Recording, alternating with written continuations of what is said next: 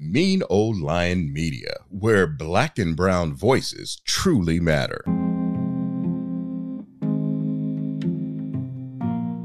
Hey guys, this is Russ, and this is the Overlook Podcast. Today, we're talking about the disappearance of Benjamin Lott. Benjamin Lott is the African American male missing from Richmond, Virginia. His daughter described him as a brilliant, caring, loving, and amazing geeky father that she misses daily. We believe Benjamin was last seen on September 28, 2008. On this day, he spoke to his girlfriend, and it's reported that the conversation was pretty normal and happy. See, her birthday was around this time, and they were making plans for her to come stay with him in his home for a while to celebrate. See, his girlfriend lived in New Jersey, and again, he was in Richmond, Virginia. They were planning for her to come in just a couple days on September the 30th. At the end of the conversation, he wished her a happy birthday and told her that he would call her in an hour. But this never happened.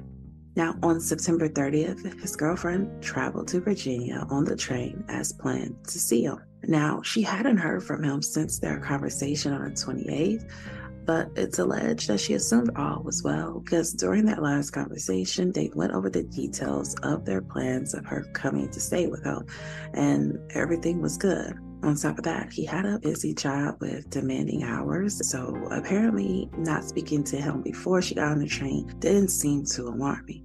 Now, the girlfriend, she made it to the Richmond station and she waited for him as he was supposed to pick her up, but he didn't show. And so she waited and she waited. And as she sat waiting there, she called him on several different phones. She called his home phone, his work phone, his cell phone, but she got nothing. She decided to then take a cab to his home to check on him. She got there, the house was empty. It was completely locked with the alarm system set. The only movement she could see inside was from his cats. Now, it's reported that at this time, the girlfriend thought, okay, maybe something came up at work. See, Benjamin, he worked for a major bank and he was in the IT department. Now, at this time, his bank was undergoing a major merger. Again, this was in 2008 during the financial crisis in the US, where, you know, lax lending standards fueled a huge housing bubble. And so a lot of banks were struggling at this time because they were holding on to a whole bunch of worthless investments. And a lot of people were losing their jobs and their homes, especially in the financial and real estate market. So, with this in mind, the girlfriend kind of stayed on his porch and waited, thinking that, okay, maybe he's caught up in a work thing and I'll wait here. But as she continued to wait, and it got later and later, she still had not heard from him. She started to get worried. It's reported that she reached out to someone asking them to email him to let him know, hey, I'm here. Please just give me a call. But again, that call never came. Benjamin eventually was reported six days by family when his employer reached out to them because he wasn't showing up at work, which was completely unlike him. He was a model employee. And what we later find out is that Benjamin's car, a Saturn Vue, was actually found abandoned at a shopping center just five miles away from his home. The car was towed and impounded around the same day that he was last seen. According to WTVR 6 News Richmond, in an article titled Daughter of Missing Richmond Man, I Wake Up Hoping to Be Able to See Him. It stated that a K9 air and marina search was done, but nothing was found. And unfortunately, one, this case just wasn't very well covered, but also, two, he disappeared in 2008, and quite a few links covering this case has disappeared. So, this is literally the only article I can find that talked about what was done in regards to trying to find him. And it's literally only a sentence long. Now, in a September 2001 article titled Families Plead for More Information on Missing Loved Ones, it's implied that Benjamin may have been experiencing a mental health crisis. And in fact, it's reported in this article that at some point in time, he was seen panhandling for money. I do want to point out is the only article I have seen mention his mental health or mentioning this panhandling thing. And with this case, you'll find details kind of change and missing depending on which article you read. So sometimes it's hard to figure out what actually happened. What is a writer just mixing up people and which dates are wrong or correct? Now, in that September article mentioning the panhandling, they reported that officers contacted nearby shelters and psychiatric facilities as part of their search effort for Benjamin. But again, nothing was found. But again, only this one article mentions it, and they mention it really briefly and just kind of flies past it and goes on to the next point. And I bring this up because there's a couple different things that change in the story depending on what article you read from. Things, for example, like when was Benjamin last seen? If you go on the Richmond, Virginia official website and look up his case under the missing persons file, it's reported that he's last seen on the 26th. But every other article reports that he was last seen on the 28th. Now, I will say on the official Richmond, Virginia site, it does say last seen by family. There's no mention whatsoever about the last time he was seen in general. And it just seems kind of weird that an official site would use the last time he was seen by just family as their starting point instead of the last time he was seen in general, unless those sightings are unconfirmed.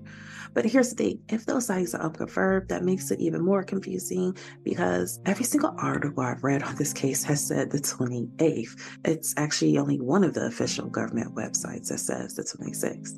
And that's not the only change you notice in articles. Now, when it comes to Benjamin's disappearance, that's all the information you'll pretty much find on news sites. However, there's been a couple people around the web who has done some sleuthing and they found different accounts outside of news stations and official government websites. So, one account that quite a few different users on different platforms have found is the alleged live journal of his girlfriend. So there's a live journal account that has been found, and multiple different forums have linked this journal to their threads, stating that this was his girlfriend at the time. And I am just going to say allegedly because I cannot confirm that information, though I will say it also appears that Benjamin's live journal was found and he tagged the alleged girlfriend's live journal in some of his posts. So it seems pretty legit, but I cannot confirm it. Now, on her live journal account, she has a couple posts about Benjamin and Benjamin going missing. On a post from September 30th, 2010, the user details her account of what happened when she arrived at the train station looking forward to spend her 49th birthday with Benjamin. This user said, like many news sources, that she tried to call Benjamin in various ways and he wasn't answering. She then reached out to someone to email, him and tell him to contact her. She says she then took a taxi to his home and basically spent all day waiting outside his home, which again is the things that we pretty much got from all the articles.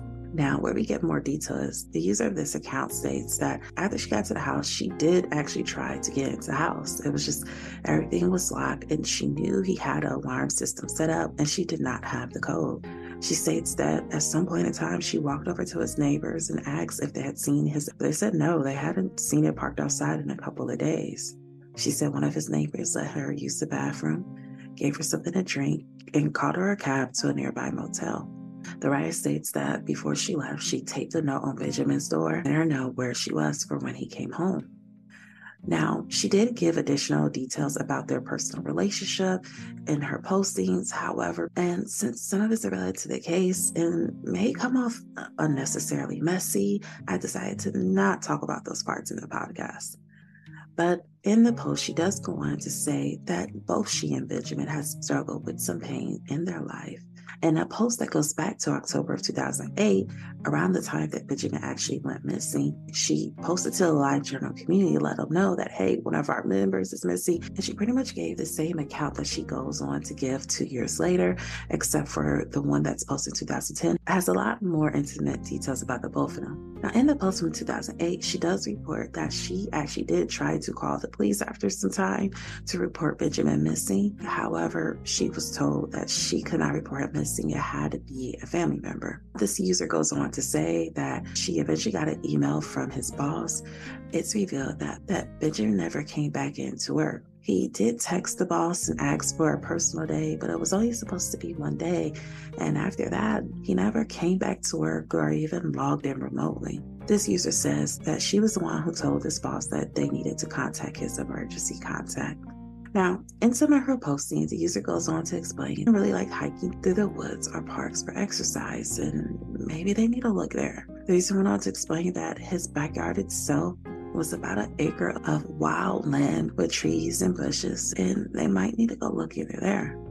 Now, again, people also believe they found Benjamin's live journal account as well. And the last post on this page was on September 20th, a few days before he went missing. But I do want to throw out that I cannot clarify with 100% certainty that this is definitely his account. But this user did post a few days before he went missing, and his last post was kind of normal live journal talk. He made some points about how the financial community was in ruins, and there was rumors that his company was about to go through with a buyout. He mentioned in the post that he believed his job was safe, but he was stressed and he was working really long hours. He then goes on to make a few comments about current politics, and at the time of that post, his mood was posted as exhausted. But overall, the post had no overwhelming tones that would cause one to get worried or concerned or even look back in hindsight and said, oh no, that was definitely a cry of help or anything like that. Now, after Benjamin went missing, a few users from the Live Journal community wrote posts informing the community about his disappearance. And all the posts I've seen, users were very sympathetic and had nothing but wonderful things to say about him. Some had met him in person at things like Dragon Con and spoke of how nice and caring and just a general good guy that he was and how this was alarming. But one comment on the October 10, 2008 post, letting the general community know that Benjamin was using, was posted by the user who is alleged to be his girlfriend. Now, in that post, she did make mention that both she and Benjamin had suffered from head problems and depression which again we later see mentioned in one article a couple years later. But neither the article nor the girlfriend really gets too much into it. Now, when you go into the alleged girlfriend's live journal, she definitely gives you a lot of details about various things. However, sometimes the writing is not exactly clear. It definitely feels as if she was writing with tears in her eyes. It definitely feels like this is written by someone in deep emotional trauma. But unfortunately, because the case was not well covered, that's all the information I really got on the case. Benjamin was fine one day having a normal conversation with his girlfriend, and there's no reports of anybody else around him seeing anything off with him. His car is found five miles from his home, and then he's never seen again. And that's it. Well, maybe that's it. Because now we're going to jump into the theories. Now, the first theory that I came across on Reddit in their Unsolved Mysteries area of Reddit, someone did a really good deep dive on this case, but in the comments, someone digged even deeper. I mean, this user should be a PI for the type of work that they did because it was darn good. So, essentially, this user seems to have found what we believe is Benjamin's YouTube page I cannot verify it with 100% accuracy. However, it does seem to ties in with the live journal that we also believe is his as well. On his page, he has videos of him sinking in things like mud and sand, and it seems to be something that he does pretty regularly. Now that Reddit user did some deep diving and basically found out that user liked entrapment play, where you would get stuck in things like mud and sand and allow yourself to sink down and be consumed by these things temporarily. And this YouTube page has videos that user doing just that. And this Reddit user pointed out that they also found a fetish community that seems to correlate that connect with the live journal that people believe is Benjamin's. And on one of those sites, the user that they believe is Benjamin did discuss wanting to do an entrapment sink utilizing cement. And this led individuals on the net to wonder is it a possibility that Benjamin went sinking by himself and unfortunately got stuck somewhere and could not escape? Some users pointed out that if you go to the alleged girlfriend's live journal, she hints around plenty that Benjamin liked to be in the wilderness, that he liked to walk in the wilderness, check out spots that are in the wild. And people wonder if, as a way to protect his privacy, she was hinting at, yeah, go into the park areas because that's where there might be things like mud holes, which she would know if that was something that he would do. Again, we do have her talking in one of her posts about him having about an acre of land in his backyard that's just kind of very wild. And she even suggested, like, hey, he might have taken a walk there and y'all need to look there. In fact, in a 2010 post, she mentions that one of his favorite spots to sink was in a spot near his house. She goes on to say that he always looked for one last sunny autumn day to go to the park and dip his feet in the soft, soggy mud, feel it envelope him as he liked to go sinking in the park near his home. She then goes on to mention how she would love to actually go back to that park to see if she can find anything that he left behind, like a water bucket or a camp chair. Now, some users in that same Reddit thread will go on to say, yeah, no, there's no wilderness near where his car was last seen. However, one user did say that there actually was a park called Pocahontas Park that actually wasn't too far from where his car was found. But also keep in mind, his car was only five, five miles away from his home. So there is a possibility that, yes, his car might have been left there, but he may have went somewhere else.